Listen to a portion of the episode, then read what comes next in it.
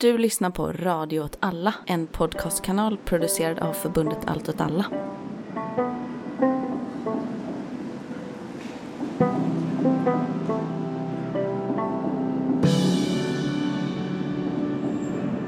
Hej och välkommen till Mina drömmars stad avsnitt 19.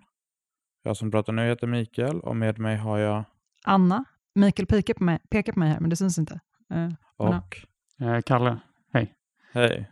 Och idag ska vi prata om lite kulturfrågor, Mm.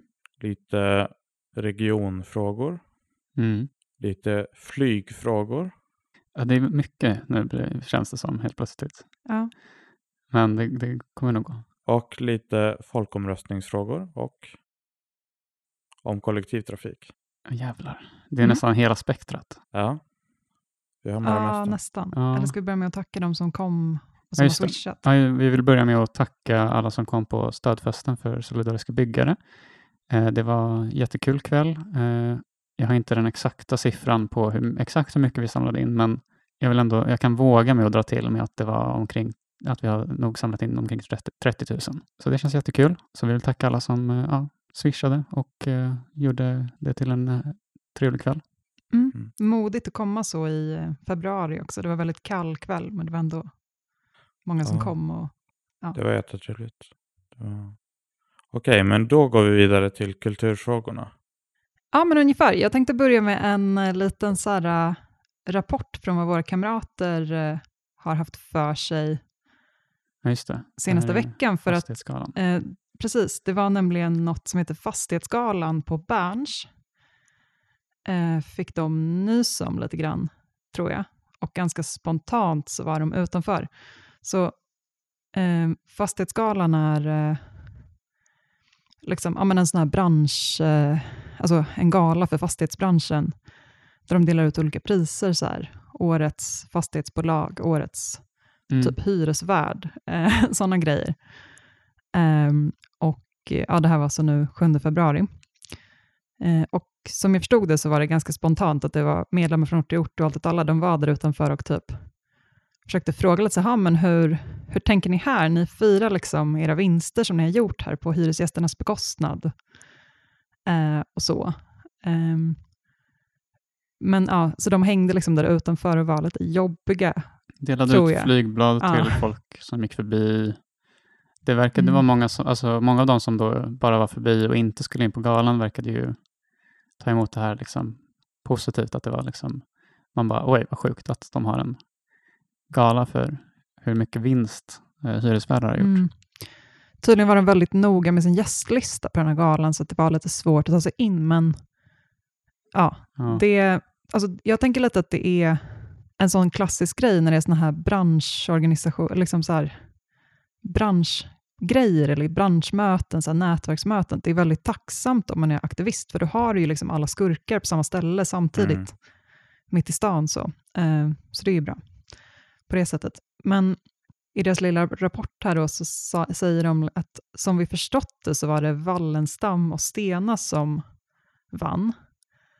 Eh, och också då så, eh, framförallt ort till ort då har väl lite så liksom, eh, ja men citat från folk då som bor hos Stena i Fisksätra. Det är liksom att ja men de, har fått, de får bo i en fällsäng i vardagsrummet för att, eh, och liksom lägga alla möbler i en hög mitt på golvet, för att, eller mitt i rummet. Eh, för att det är en massa vägglöss liksom, som Stena Fastigheter inte gör någonting åt och så. Alltså så att det är ju så de är så framgångsrika, gör så mycket vinster och så. Mm. Mm. Ehm, ja, Så kan det men, ehm, Ja. ja, men de tyckte att det var värt då, fastighetsägarna, liksom, att ge pris mm. till det. Mm, det var ju en annan demo också Ja, häromdagen vid Globen utanför Hyresgästföreningen. precis. De har Eller Hyresgästförnedringen som jag har lärt mig att det heter nu för tiden. Mm. Eh, då var det också ort till ort och eh, några från oss i Allt alla som var där eh, och demonstrerade mot ett nytt så här avtal om eh, vatten som eh, Hyresgästföreningen har då förhandlat fram med eh, Victoriahem som då är i, eh, ja, många, många bor i deras lägenheter i Järvaområdet. Eh, och det här avtalet har då lett till att de kan få högre hyra beroende på hur mycket vatten de konsumerar. Så att eh, det var vissa som var där eh, sa att de hade fått högre hyra, nu när den här första avin hade kommit då, så hade de fått högre hyra på mellan 700 till 1800 kronor eh, stod det i Hem och Hyra. Eh, Oj, Så det är extremt eh, mycket pengar. Som alltså, man, vad som bara, kostar vatten? Är det typ 10 kronor per kubikmeter? Eller jag vet inte. Mm. vad Som de kostar. visst Men påpekar de det i den artikeln också, att om man är liksom trångbodd, alltså att man har precis, det väldigt många slår ju hårt lägenheter mot i- just kanske då eh, den här typen av områden där folk bor mer trångbott i lägenheter. Eh, ja, men det var något citat från en eh, pappa med liksom fyra barn som bara så här, ja, men även om man sparar, det går liksom inte att hålla nere vattenkonsumtionen hur som helst om alla ska kunna duscha och liksom, liksom så. Så ja, demonstrationen handlar ju då alltså om att eh, Hyresgästföreningen eh, eh, ska liksom säga upp det här avtalet och att det att, ja, Mm. också är liksom, ja, inte gjort det, man har inte fört någon dialog då med de som drabbas av det här om det och så. Men det var väl det. Anna, vill du gå vidare nu med? Mm. Alltså det är väl det där om det, alltså att Hyresgästföreningen har gått med på det där Mm, på något sätt, det där avtalet, öppnar det upp för att fler då fastighetsbolag ska kunna, kanske Eh, inte helt... eller hyresvärdar ska kunna ta betalt för vatten. Alltså att man, eller är det ett specifikt som bara är med Victoriahem? Alltså, jag tror Det är väl specifikt med dem. Ja. Men jag gissar ju att det kommer sätta... Alltså om det gick där så kommer det ju säkert komma andra ställen. Mm, Mm, det kommer nog vara många som försöker få igenom det nu, liksom, när de vill få ut mer pengar. Ja. Ska vi prata om shamanism? Ehm, Nej, inte det först. Det var något annat först. Ja. Pianon först. Eh, ja, nej, men en tråkig sak för um, kultursverige, eller kultur Stockholm i alla fall, är att en av de mest eh, anrika kulturinstitutionerna här i stan får inte längre spela på sitt piano, inte ens på dagtid. Och det här beror, eh, som det brukar vara när man inte får spela piano, på grund av gnälliga grannar. Eh, och då förstår ni att jag pratar förstås om eh, Biocafé Tellus i Midsommarkransen. Eh, ja, en väldigt Tråkigt. så här, anrik biograf och Ja. eh, fik och bio. Bio Ja. och biograf, samma sak, inser jag nu när jag pratar. Men eh, ja, Ja, det är, men ni, eh, ni fattar. Det Eh, det är tråkigt. att, ja. Och det är väl liksom, ja vad kan det vara? Jag tänker bara så, Midsommarkransen är ju, för er som inte är från Stockholm, så är, från Stockholm, så är det lite sådär det man brukar nämna som så typiskt exempel på alltså väldigt gentrifierat och så. Mm. Det är det. Eh, att det är väldigt dyrt att köpa lägenheter och så. Och just Tellus är väl ja, men några så sköna gamla kulturmänniskor Mm. bara som driver. Eh, och den här nyheten är liksom inte från någon lokaltidning och så, utan det är eh, en kamrat till oss som bara har varit i fält och sett det här och tagit en bild. Och på bilden stod det typ så här, att pianot är också borta från lokalen, så det är liksom ett, där pianot brukade stå, så har de bara lyft bort pianot och skrivit en lapp bara, eh, vi får inte spela piano på dagarna längre, därför är pianot borta. Tråkigt. Så det är verkligen ett hål här i Mm. Kultur Stockholm. Ja, Ja. tråkigt. Nej, det är väldigt tråkigt. Alltså jag förstår fortfarande inte grejen med att anledningen att du flyttar till Midsommarkransen är väl att det finns ett sånt trevligt kultur... Alltså tänker jag spontant att det är lite Mm. så, men det är lite kulturellt och det är... Och sen så bara, ja fast det är jobbigt att de spelar piano. Mm. Konstigt. Men jag har inte så mycket mer information om det här fotot. Eh, men jag kände att det här fotot säger mer än, eh, och lappen då. Eh, Än tusen ord. Mm, Ja. Precis. Mm. Nej, men en annan kulturnyhet är mer då norr om stan, eh, i Sollentuna. De eh, hade planerat att ha en eh, sportlovsaktivitet med en schaman, eller det är så de har sålt in det i alla fall, eh, då. Eh, men det är en kvinna som ska komma till biblioteket, Sollentuna bibliotek, och prata om andinsk eh, kultur och religion. Och det är väl ja, men typ som shamanism, men det känns som att shamaner är mer Ja, är, Ryssland, ja, Sibirien. Sibirien. Men liksom, ja. ehm, men, eh, men det var en grej i alla fall. Eh, men då var det då kultur och fritidsnämndens ordförande, Thomas Nyman från Kristdemokraterna, han reagerade på det här, som de säger mitt i, att liksom det, vad är det här? Varför har ni en schaman på biblioteket? Um, och bad om ett möte med kommunens tjänstemän. Um, och, så, och han säger så här, jag är mån om att biblioteket ska vara fritt från påverkan. Nu hajade jag till när det stod att en schaman skulle komma och att det var kristaller och trummeditation. Då vill jag försäkra mig om vad det var, säger Thomas Nyman eh, då, eh, att till, till tidningen Mitt i. Eh, och det är, men först så var han med i tidningen Dagen som är en kristen... Pingst, pingst. Är det pingströrelsen? Ja. Ja. Eh, mm. Men eh, just eh, Mitt i har pratat dels med kommunens bibliotekschef och den här kvinnan som skulle komma dit och föreläsa. Hon heter eh, Francisca Infante. Men hon säger så här, men nej, men det var inte tal om religion, utan jag skulle prata om mina resor i Peru och Chile och sådär. Men det som är deppigt är typ att hon blev flyttad till, det skulle hållits liksom ute i biblioteket eller liksom öppna lokaler. Det ser väldigt fint ut också, biblioteket i Mm. Sollentuna, bilderna, lyxigt. Eh, men sen bara, ja, men det är istället flyttat till ett mötesrum. Och det är ett sånt så riktigt deppig, eh, kan visa en bild här för er hur det ser ut. Nu syns inte det på podden, men Jaha, och det är också plats till totalt fem personer. Ja. ja, precis. Men fem personer hade kunnat komma få dit då. Eh, eller få komma dit. En av dem då skulle ju vara den här uh, KD-politikern som ändå tänkte gå dit. Ja, och, för det är det som är så kul eh, med det här är att, eh, säger han då, efter samtal med förvaltningen känner jag mig trygg med att det ska vara fritt från religion och att schamanen bara ska föreläsa om andinsk kultur.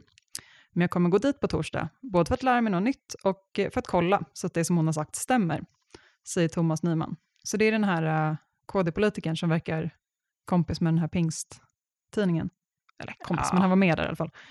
Eh, nej men typ att, ja, han, han vill liksom se efter själv. ja. Och då frågar de då på mitt i, bara, men är det verkligen din roll som politiker att ha synpunkter på bibliotekens evenemang och sen gå dit och kontrollera att de verkligen liksom Mm. gör så som du har synpunktat på. Liksom. Ehm, Mm. Bra fråga.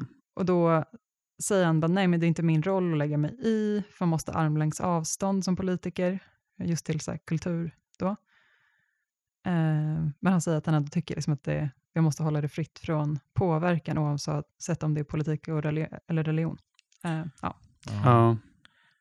Det känns ju som att han har påverkat mer här än något annat. Kan man tycka. Det var ju inte armlängds avstånd i alla fall, lät det som. Nej, och det tråkiga, jag tyckte ju att det här var en festlig nyhet, så här äh, härligt liksom. Gud vad härligt att de bjuder in någon som ska prata om andinsk kultur och religion Mm. eh, och att den här KD-politikern går dit, liksom söker kunskap eh, Mm. och så. Eh, bildning, det är Kanske det man ska göra på biblioteket. Och Precis, det hade kunnat-. Det hade kunnat bli fint. Det är det som biblioteket är till för, att man ska öppna upp för nya liksom, eh, perspektiv och så, Mm. eh, bland annat då. Nej men ja, Eh, ja, men det hade kunnat vara en peppig nyhet och att det hade varit lite så att han försökte påverka, men de bara, vi tänker visst ha det här, även om det är i det här lilla mötesrummet. Eh, men det blev, det slutade inte så tyvärr, för att den här schamanen var så, hon säger bara, nej men jag känner mig inte välkommen längre och har ställt in. mm. Mm. Men, Men det tycker jag lite, du vet, att hon hade kunnat stå på sig. ja Där. Jag tänker också att det är kanske missvisande att kalla henne en shaman. Både för att Mm. shamaner är från inre Sibirien och inte från Anderna. Och det verkar ju inte som att hon skulle liksom hålla någon sorts... Det var ju mer just liksom att informera om någonting än att det var nu ska vi konvertera folk till andisk religion. För Mm. det hade ju såklart varit olämpligt. Mm, precis, men om man hade, fast om man hade pratat om religion där så, det får man väl göra. Ja, Alltså, ja, men det, det beror på med vilket syfte du gör det. Alltså om det är så för att informera, då är det ju. Men om man skulle... Alltså det är ju samma som att man inte skulle tycka att liksom pingstvänner skulle stå och missionera i biblioteket. Det skulle jag också tycka var olämpligt. Liksom. Mm, precis. Men det här var ju inte det. Men Nej. den här personen tolkar ju allt på ett särskilt sätt. Liksom. Mm. Ja, Nej, för det var, det var ja, sorgligt slut. För det var ju Mm. fint att eh, den här KD-personen bara, jag ska dit och se efter själv. Så, här, så hade han kunnat bli liksom vän med den här kanske. Mm. Men nej. Ja, tråkigt. Eh, Mm. Men vi, eh, vi har ju pratat lite om så här, kultursektorns oberoende i förra avsnittet. om Tekniska museet. Ja, har du någon uppföljning på det, Kalle? Ja, efter att vi i förra avsnittet då pratade om eh, Tekniska museet och eh, deras eh, samarbete med specifikt skogsbolaget Stora Enso, som vi var kritiska mot, så hörde de, de av sig på mejl till oss och vi fick ett långt svar om att de här tog, det här på stort allvar och så vidare. Men de tipsade oss också om en ny utställning som de ska ha i vår om skogen och om eh, hållbart byggande, tror jag, om jag förstod det rätt. Eh, och då vill vi ju då som eh, den här kodepolitiken, vi vill också komma och eh, granska eh, saken, se att allt står rätt till. Mm, man Eh, blir lite orolig. mm. Jag vill se att det inte är någon företagspåverkan på deras programverksamhet. Så att vi vill gärna få gratisbiljetter och sen så kan vi recensera er utställning i podden. Mm. Eh, så hör av er om, om det är, av intresse. Jag blev ju så glad att någon hade lyssnat på vår podd eh, och hörde av sig. Mm, Men sen, så- säger du, Kalle, bara, nej, men de har bara något AI-program som avlyssnar. Ja, eller jag vet ju inte. Det stod i mejlet att de hade fått tips om det, men jag misstänker att det finns, eller jag har ett sånt på jobbet som heter All Ears som eh, transkriberar typ alla poddavsnitt och all radio som, man, som finns i hela Sverige, typ. Eh, och så kan man få sökträffar på vad folk säger. Eh, det är en... Ja, Ja, och då har de en sån som står plingande på men så här, ha en Radio bevak... åt alla. Nej, nej, utan de har en bevakning på Tekniska museet skulle jag gissa. Ja, Och då får de en pling varje Nu har gång. vi sagt det, ordet, sagt det ordet jättemånga gånger. Ja, så, att, Ja. så då får de en pling nu när vi har sagt Tekniska Ja. museet. då säger vi det igen då. Tekniska museet. Ja. Ge oss eh, biljetter till den här skogsutställningen så kan vi se om det står rätt till hos er. Mm. Yes. Eh, ja. Uh, har lite regionnyheter. Det är att Stockholms sjukhus ska avbolagiseras. Har den rödgröna koalitionen och Vänsterpartiet bestämt. Det låter nästan som att det är så här, vi kommer sluta driva det här som ett bolag och ha bättre principer för så här, hur vi styr. Men det är ju inte det det betyder, eller hur? Jo. Jo, det är exakt vad det betyder. Fast alltså bolag, jag menar så här, Nej, för nu är ju. Alltså, nu är ju SÖS och Danderyd, tror jag. Mm. Men vi har ju en massa sjukhus i Stockholm och en del av dem är ju redan helt privata. Sankt Göran, Mm. Sofiahemmet exempelvis är ju privata bolag. Eh, Men sen så finns det också Karolinska sjukhuset som jag inte tror är ett bolag. Men sen så finns det också Södersjukhuset och Danderyds sjukhus som är bolag men de ägs av regionen. Precis. Och eh, det här är väl att de ska istället bli del av regionen, alltså inte drivas som bolag. Mm, De blir en del av regionen bara, typ. Ja, och de får ett gemensamt organisationsnummer. men de konkurrerar liksom inte med varandra då på det sättet. Ja, alltså de är ju liksom upplagda som att de står i konkurrens mot varandra. Det är det jag menar, så att det har inte förändrat den grejen så Jo, mycket. men nu ska det ju bort. Mm, Okej. Alltså Sankt Eriks ögonsjukhus ingår också, ska också avbolagiseras. Stod det i. Mm. Ja. Eh, men eh, det är väl liksom positivt, alltså om det kommer påverka exakt hur de drivs, det vet man ju inte. Det får ju tiden utvisa. Det går ju att driva dem liksom med väldigt höga, eh, så här, att de ska göra vinst, eller jag vet inte vad. Det går ju fortfarande, men de är ju inte tvungna att driva som ett bolag Mm. på samma sätt. Men sen det andra är ju att det gör det svårare att privatisera dem, så som har gjorts med Sankt Görans sjukhus. Mm. Precis. Sen så är det ju allt väldigt konstigt, för delar av Sankt Görans sjukhus är ju fortfarande del av regionen. Eh, Rörigt. Ja, det är väldigt rörigt. Och när man jobbar i vården så är allt extremt förvirrande. Mm. Men ett av de främsta argumenten för att göra det här som vänstern lyfte när de presenterade var väl typ att det, just att det hade också blivit extremt rörigt under pandemin till exempel med eh, samarbete Mm. och, och liksom utbyte av resurser, att flytta patienter. Ja, Alltså det, allt det där liksom, eh, som handlar mycket om interna system och byråkrati bara blir enklare om man är under samma.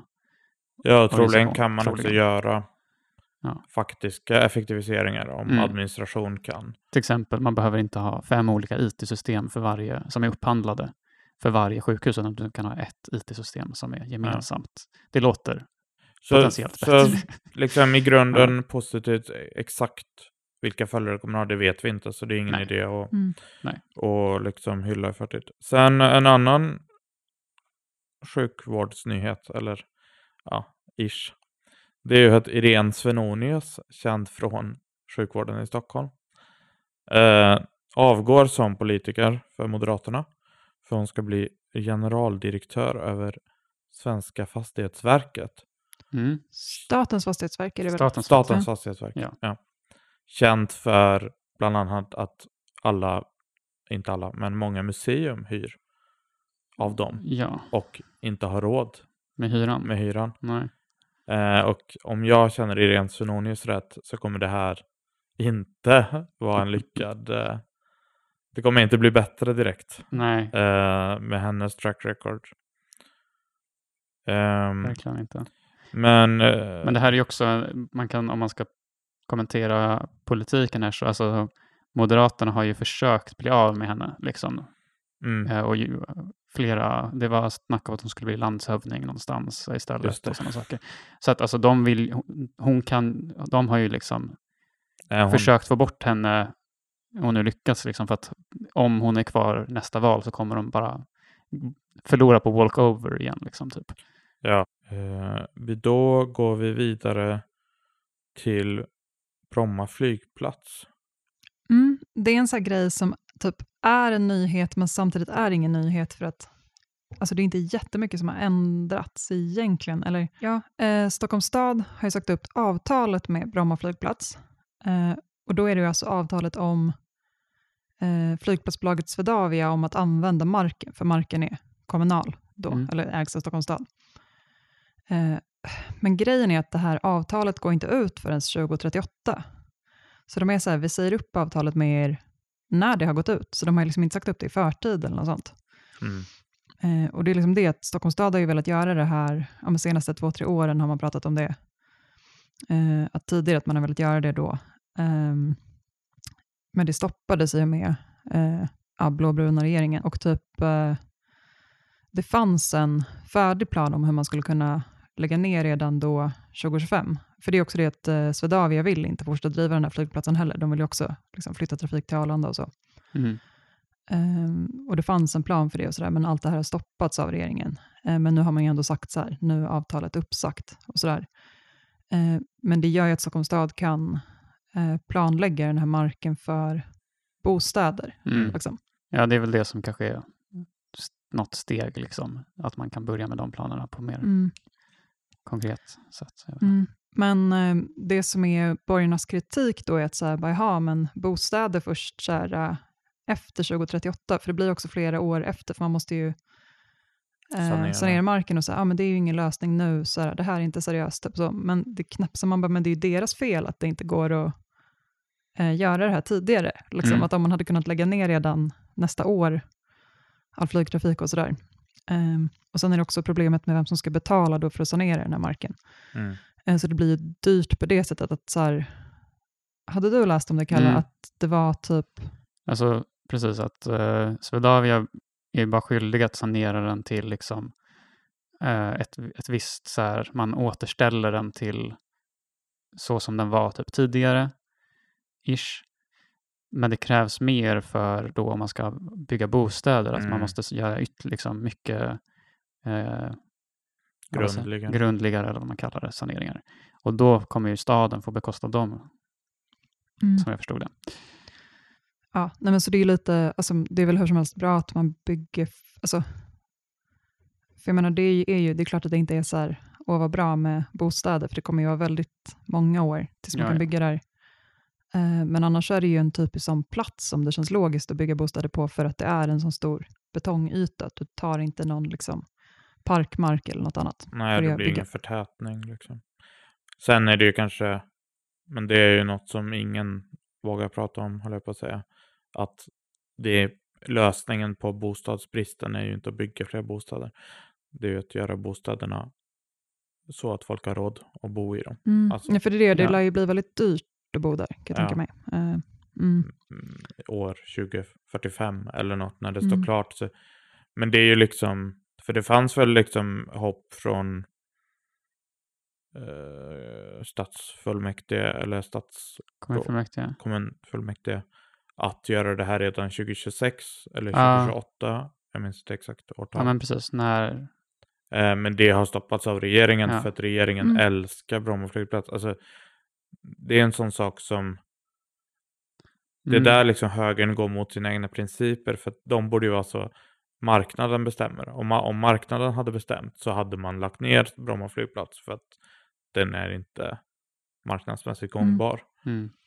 Men de bara älskar att åka tvärbanan för att flyga någonstans. Ja, Mm. du hade lite mer om det här med Precis, varför eh, högern vill ha... Jag hade två vanliga missförstånd om Bromma flygplats. så här. Men jag kanske tar bara ett vanligt missförstånd, Okej. eh, så det inte blir så långt. Vi får se. Ta Eh, båda.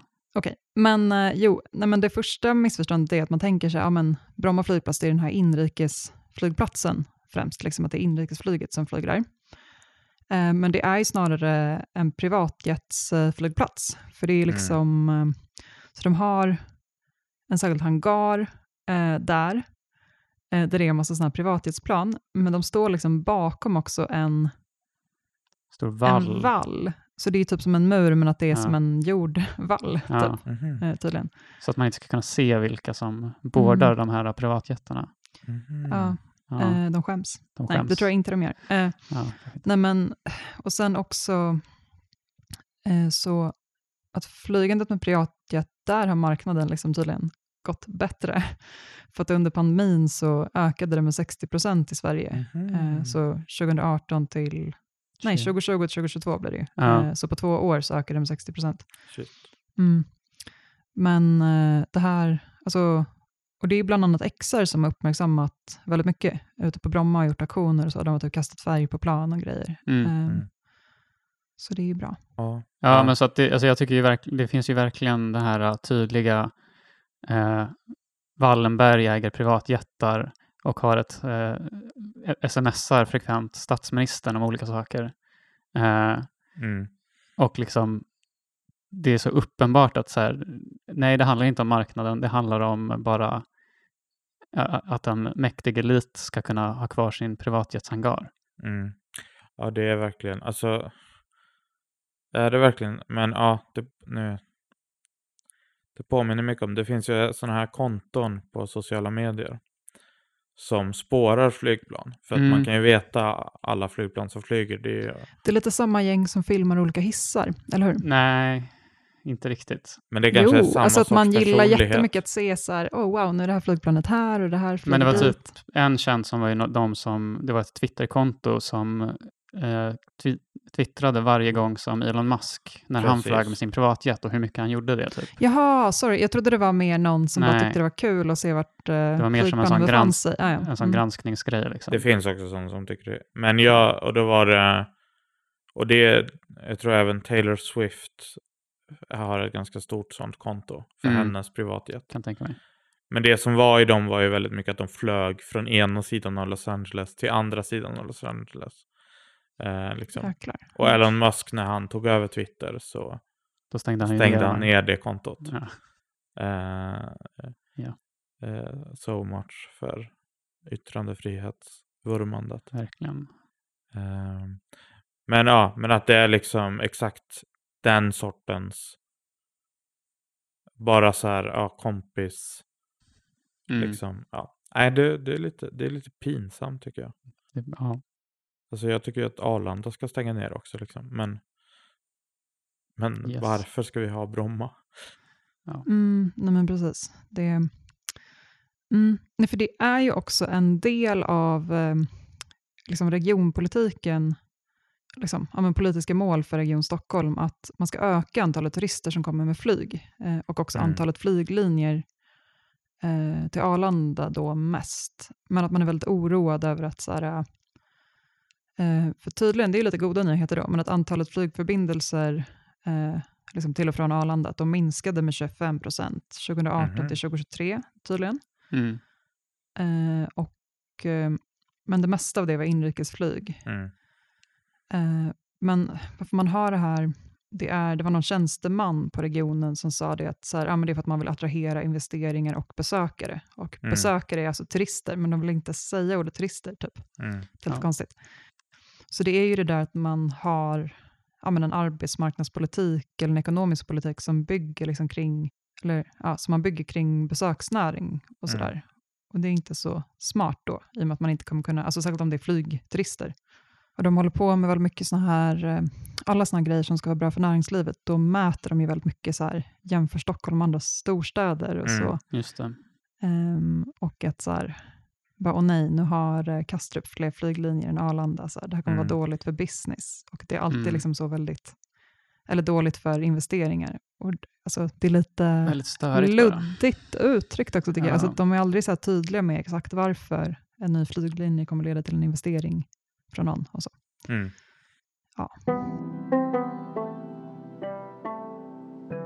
Vi rör oss vidare eh, ut mot kranskommunerna och ska prata om eh, en folkomröstning, en kommunal folkomröstning som ska äga rum i Nynäshamn. Och då är det ju så att eh, ja, men vi tar nyheten först, liksom, om vad folkomröstningen handlar om. Sen ska jag prata lite om eh, kommunala folkomröstningar Mm. generellt.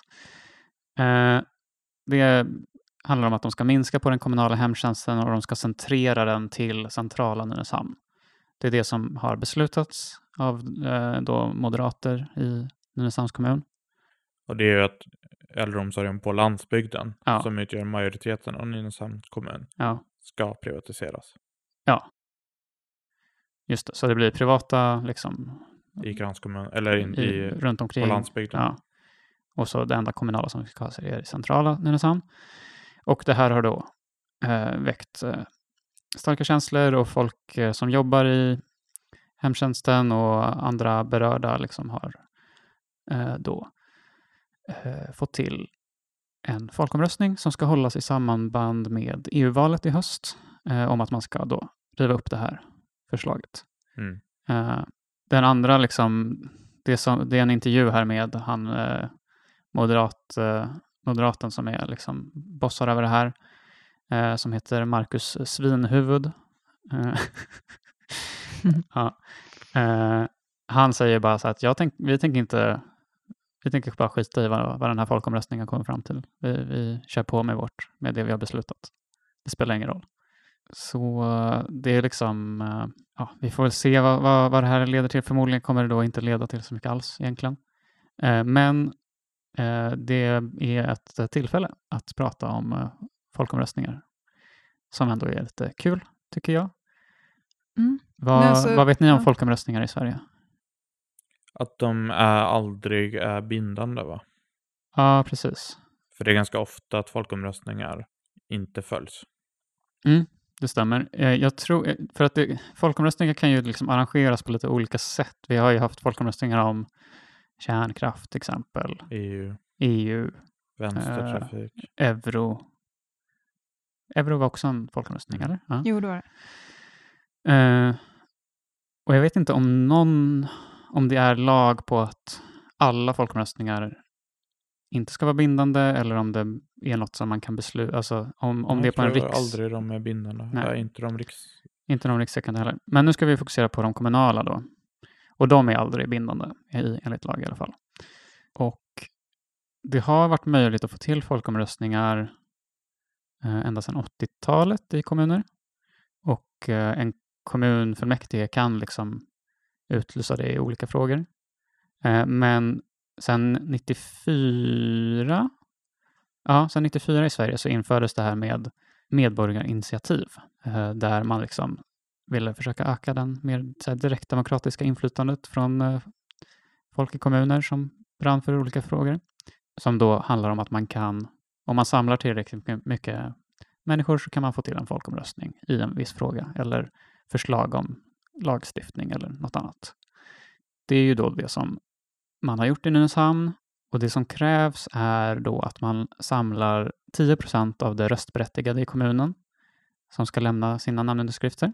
Och det som jag har hört också liksom från folk som har hållit på med det här kanske då lite är att det är väldigt svårt att få in korrekta namnunderskrifter. För att det krävs då, det ska vara skriftligt, man ska liksom ha korrekt namnteckning, namnförtydligande, uppgifter om när namnteckningen har gjorts, personnummer, uppgift om adress och Mhm. Alltså det kan, om det här liksom fylls i lite, om det blir något litet fel på en så stryks den liksom från insamlingen. Och att liksom, ja, det är mycket svårare än, än bara en så här namninsamling där man klickar i en ruta på Mm. eh, internet liksom. En sån som du jobbar med. Ja, precis en sån. Eh, Men bra engagemang för hemtjänsten i Nynäshamn. ja, men det är Mm. jättebra. Alltså, det tycker jag är det peppiga med det här. Det det att de har, för de har liksom fått till att det här ska, Mm. att det blir en folkomröstning. Och de behövde ju då 2783 godkända underskrifter eh, Mm. för att få till det här.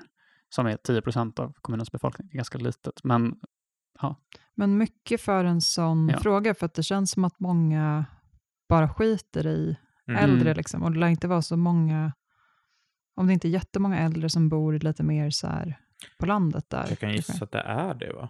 Eh, Alltså Mm, kanske. spont helt, jag tror att det kan vara så. helt ja. grundlöst men att de som är unga flyttar väl inåt mot Stockholm. Jo, så. kanske. ja. Om, och de som bor kvar är de som är, ja nu händer något spännande med tekniken. Eh, Okej, nej. Nej. Men eh, det är bara en vild gissning från min sida. Mm. Men jag tänker också att äldreomsorg är ju ändå något som berör väldigt många människor. Alltså väldigt många antingen har hemtjänst eller har närstående som har hemtjänst. Eller jobbar i hemtjänsten. Eller Mm. jobbar i hemtjänsten. Mm, visst.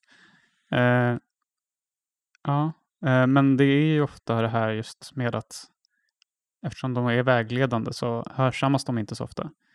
Eh, tydligen så är eh, historiskt så har kommuner agerat i linje med vad folkomröstningen visade i 40 procent av fallen.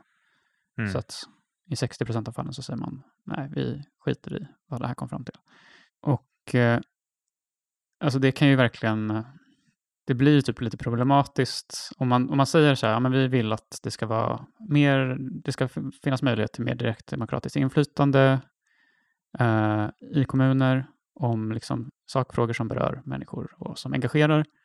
Eh, men, att man liksom då in, men att man struntar i det, att det blir en väldigt konstig eh, dynamik där, där man typ kanske snarare motverkar det man har satt Mm. som mål. Att så här, för att då kan det ju istället bli så att ja, men, eh, man undergräver förtroendet för sina folkvalda eller för demokratin när man helt enkelt eh, inte blir lyssnad på. Mm. Nej, precis. Alltså en motpoäng mot det är väl liksom att vi har en representativ demokrati. Och att människor har gjort sina, alltså det här är inte vad jag tycker nödvändigtvis. Men jag bara, för att vara djävulens advokat här. Aha. Ja. Så tänker jag att då har man gjort sitt val Jo, när man har valt, alltså man kan ju ha ett system som Schweiz som har, alltså nu ska vi inte gå in på hur Schweiz funkar. nej det är en jävla Men- röra. Men mycket förenklat så är det så att man ändrar grundlagen fyra gånger om året. Mm. Nej, det är inte kul. Och Mm. sen så styr, alltså jo, alltså det är väl ganska kul. Jag vet inte det är så kul. Det gör Eh, livet mer intressant för ja. de som jobbar som jurister och så. Ja, verkligen. ehm, Mm. Och sen styr politikerna utifrån grundlagen. Och det är, Mm. Så det är grundlagen man ändrar i folkomröstningarna. Men där är ju problemet att ingen röstar. Mm. Mm. Man kan ju också ha strejkrätt och sådana saker som gör att folk kan eh, liksom Mm. utöva makt tillsammans här, mellan val till exempel. Ja, det finns ju andra Sitt arbete, maktmedel. man kan ha, hålla på med civila Ja. olydnad. Ja, absolut. Sen, vi, okej. Eh, lite om folkomröstningar. Vad är den eh, liksom, största folkomröstningen i Stockholm? Som, nu får bara, Anna kanske vet det här redan. Alltså, du har skrivit något i dina anteckningar som Okej. jag tittar på, men jag Ja, behöver inte säga det. Ja. Vet, du- har också läst dem kanske? Eh, jo, men jag minns Okej. inte. Du minns inte. Men eh, det är väl då trängselskatten som vi hade folkomröstning Ja, om. ah, just det. Mitt hatobjekt. Ja, där var det liksom eh, flera turer. Men då var det, tror jag, inte ett sånt här medborgarinitiativ. Det var ju inte ett medborgarinitiativ, utan då var det ju, det var ju verkligen en så här krånglig fråga där typ den regeringen som satt då med Miljöpartiet ville, det var deras grej de ville få igenom eh, i Stockholm, det här med trängselskatt. Mhm. Socialdemokraterna som styrde, styrde då i Stockholm var starkt emot trängselskatt. Eh, och så hölls de här folkomröstningarna på något sätt för att kolla vad medborgarna tyckte. Och det hölls då i alla kranskommuner och i innerstan. Eh, och resultatet visade ju att innerstan var svagt positiva till trängselskatt. Alla kranskommuner var starkt emot Mm. ja, det kanske är lite förväntat, men sen så införde man ju trängselskatten då. Okej, men eh, nu ska vi vara... Mer quiz. Mer nu? quiz, nu är det quiz på allvar här. Vad, vad tror ni liksom är de eh, vanligaste frågorna att, att som blir folkomröstningar om då? Olika så här byggen, kanske byggplaner. Har du en gissning? Alltså jag bara tänker på den senaste folkomröstningen jag minns var någonstans i södra Sverige och då var det typ om elbolaget eller någonting. Mm, Okej. Ja, men Anna är inne på rätt spår. Det är trafik och infrastruktur som är Just det. det Ja, mest det- vanliga. Jag vet att de har gjort i någon liten kommun om någon sån regional Mm. flygplats. Typ. Mm. Mm. Sen på andra plats kommer liksom geografi och namn. Alltså man håller en folkomröstning för att byta namn Jätteroligt ju. eller Gud, för typ sådana här utbrytarkommuner. Att Ja, de som vill splittras. Typ Salem. Salem eh, Botkyrka är ett resultat av en folkomröstning. Ja, Tullinge som Ja. vill bli självständiga. Vilka kommuner tror ni har haft eh, flest folkomröstningar? Alltså det är 100% säkert i Skåne. Jaha, i Sverige. Mm, i Sverige? Eh, jag känner inte till några kommuner i Sverige utom Stockholm med kranskommuner och Nordmaling, så jag vet inte. Okej, Anna har rätt igen bara på grund av sin bristande kunskap här, för det är ju Stockholms eh, kranskommuner som har haft Aha. flest. Mm. Ofta. Ekerö har haft flest, fyra stycken. Eh, var sen så är det. Nacka, Södertälje, Tyresö, Täby, Vaxholm, Värmdö. Har haft eh, tre Okej. vardera.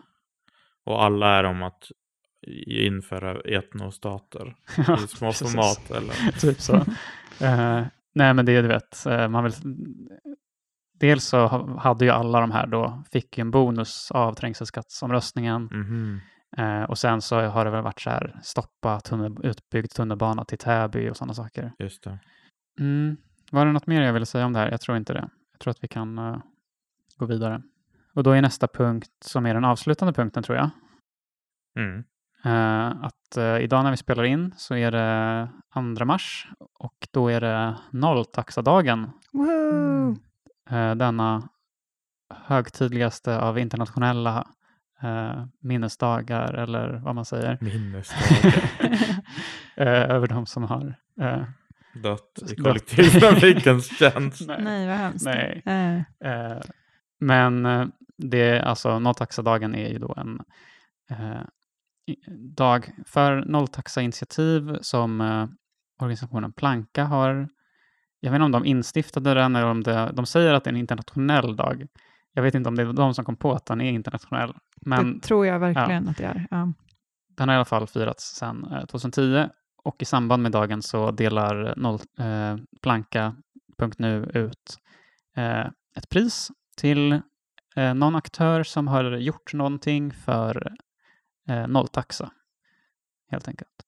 Eh, och i år så fick eh, Majblommans riksförbund eh, nolltaxapriset eh, och det får de för eh, att de har gett ut en rapport eh, om just avgiftsfri kollektivtrafik för barn och liksom Mm. hur viktigt det är att alla barn ska ha liksom, rätt till att kunna röra sig fritt i samhället och hur mycket bättre samhället skulle vara eh, och ojämlikare om just kollektivtrafiken var gratis för barn och unga. Har vi pratat om det i podden, men att det är en så här märklig grej med barn, eller det är en bra grej med barn, men att de bara älskar kollektivtrafik. Alltså Mm. typ titta på bussar, åka buss, lära sig vad alla stationer heter utan till, härma den här äh, nästa station, Bandhagen, typ alla de Mm. grejerna. Att de är liksom helt tokiga i det. Alla Verkligen. barn jag känner eh, och är liksom jätteglada när typ ett pendeltåg åker förbi, kan de peka på det. Mm. Ehm, mm. Förlåt, Eh, jag avbröt lite där. Om, Nej, men eh, det, okej. Men det är verkligen en grej med barn, att de Mm. är helt, och jag tror att det är för att de gillar så här förutsägbarhet, typ.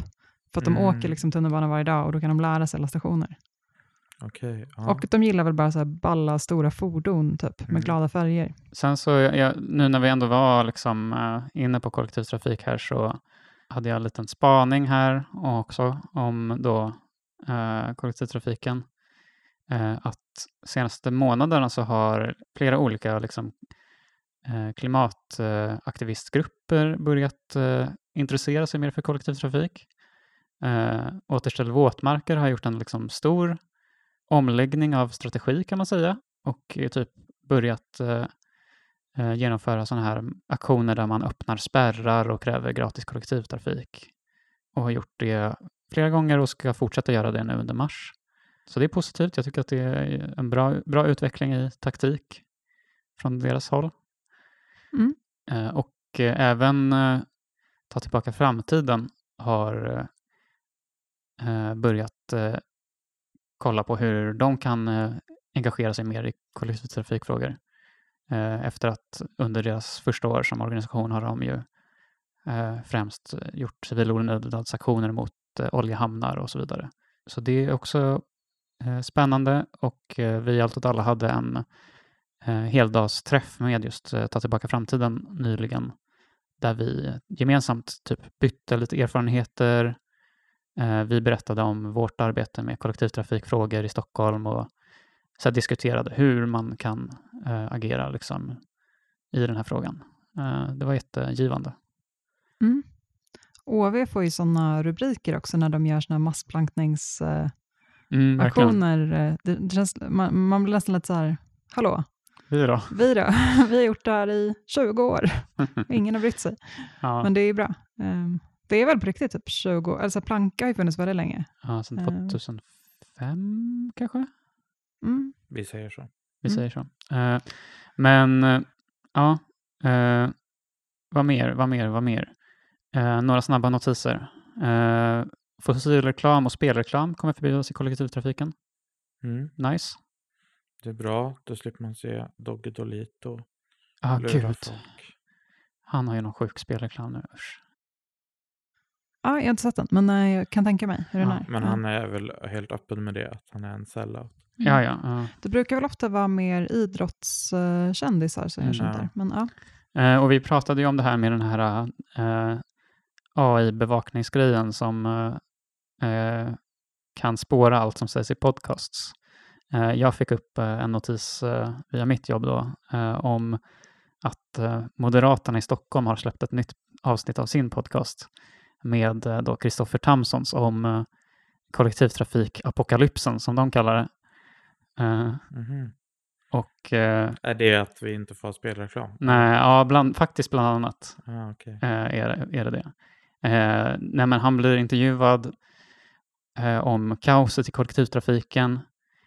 Han säger ju mycket saker som att... Ja, men vi, vi lyssnar på ett litet klipp så får vi se om det... Ja, ett, Mm. ett klipp hinner vi med. Mm.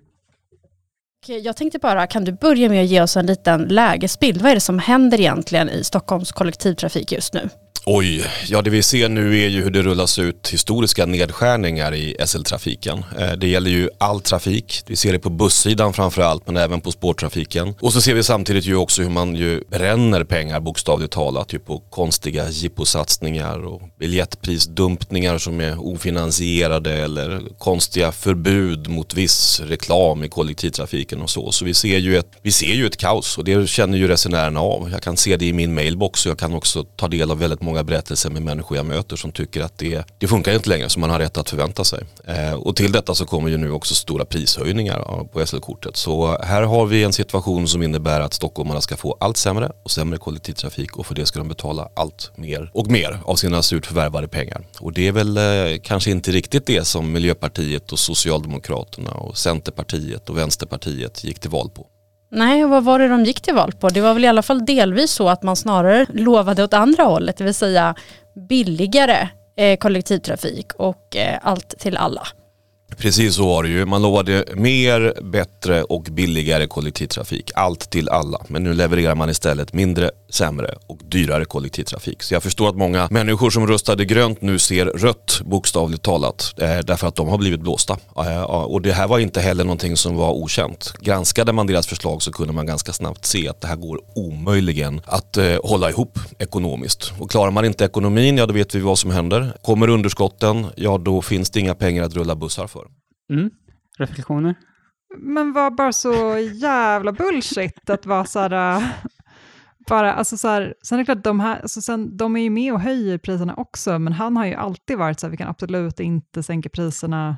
Det är också att han går ut och säger det är jättedåligt, de sänker priserna, det har vi inte råd med. Och sen 20 sekunder Mm. senare, Ja, ja. men nu höjer de priserna.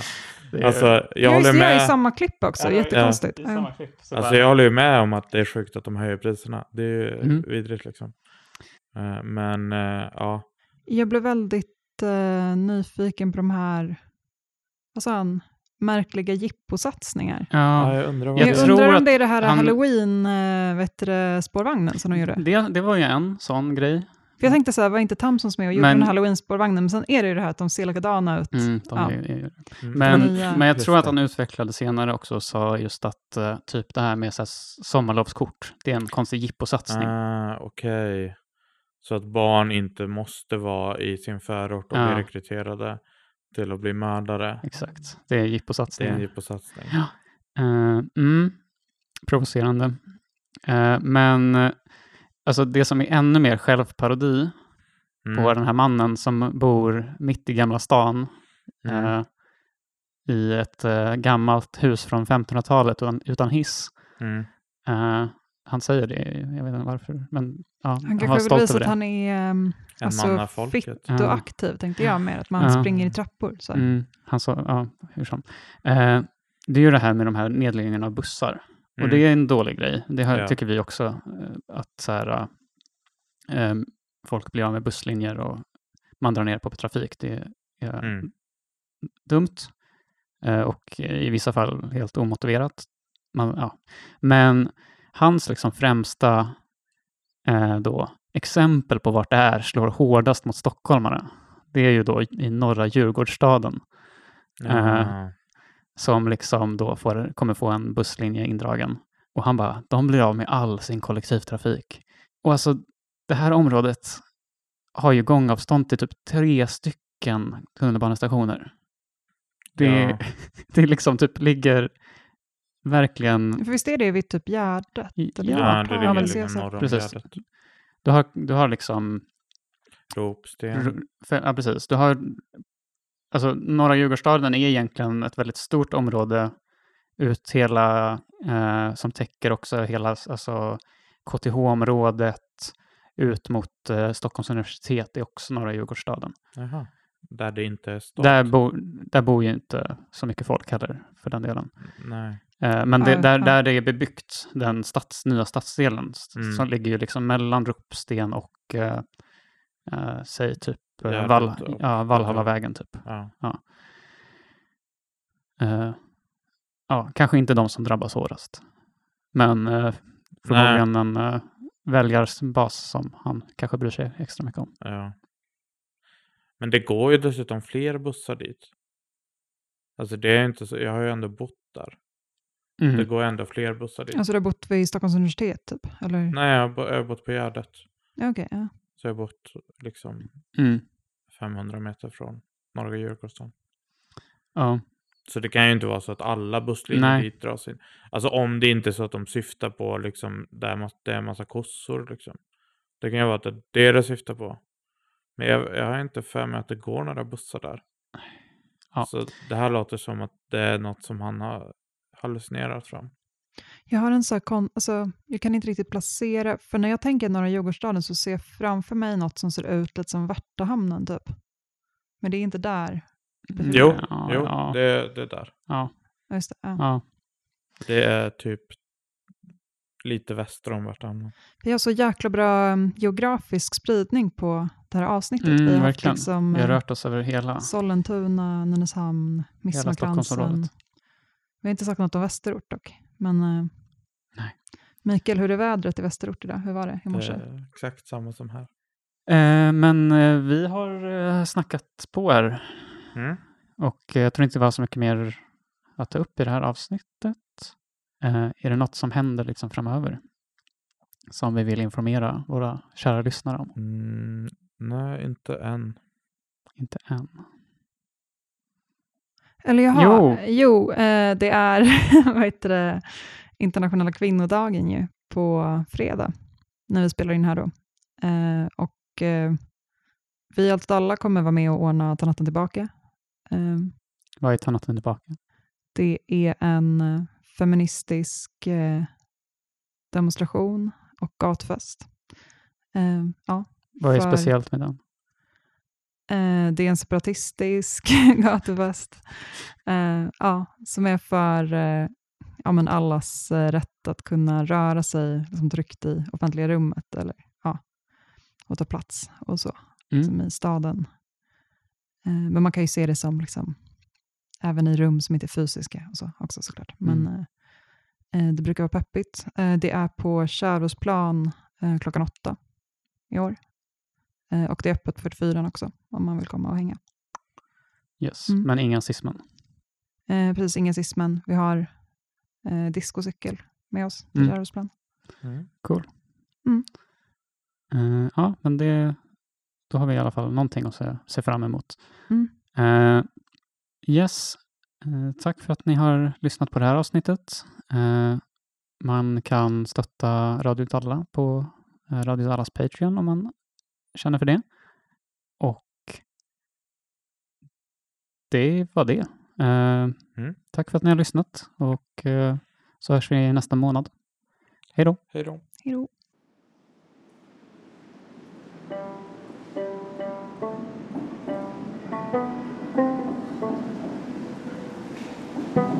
Thank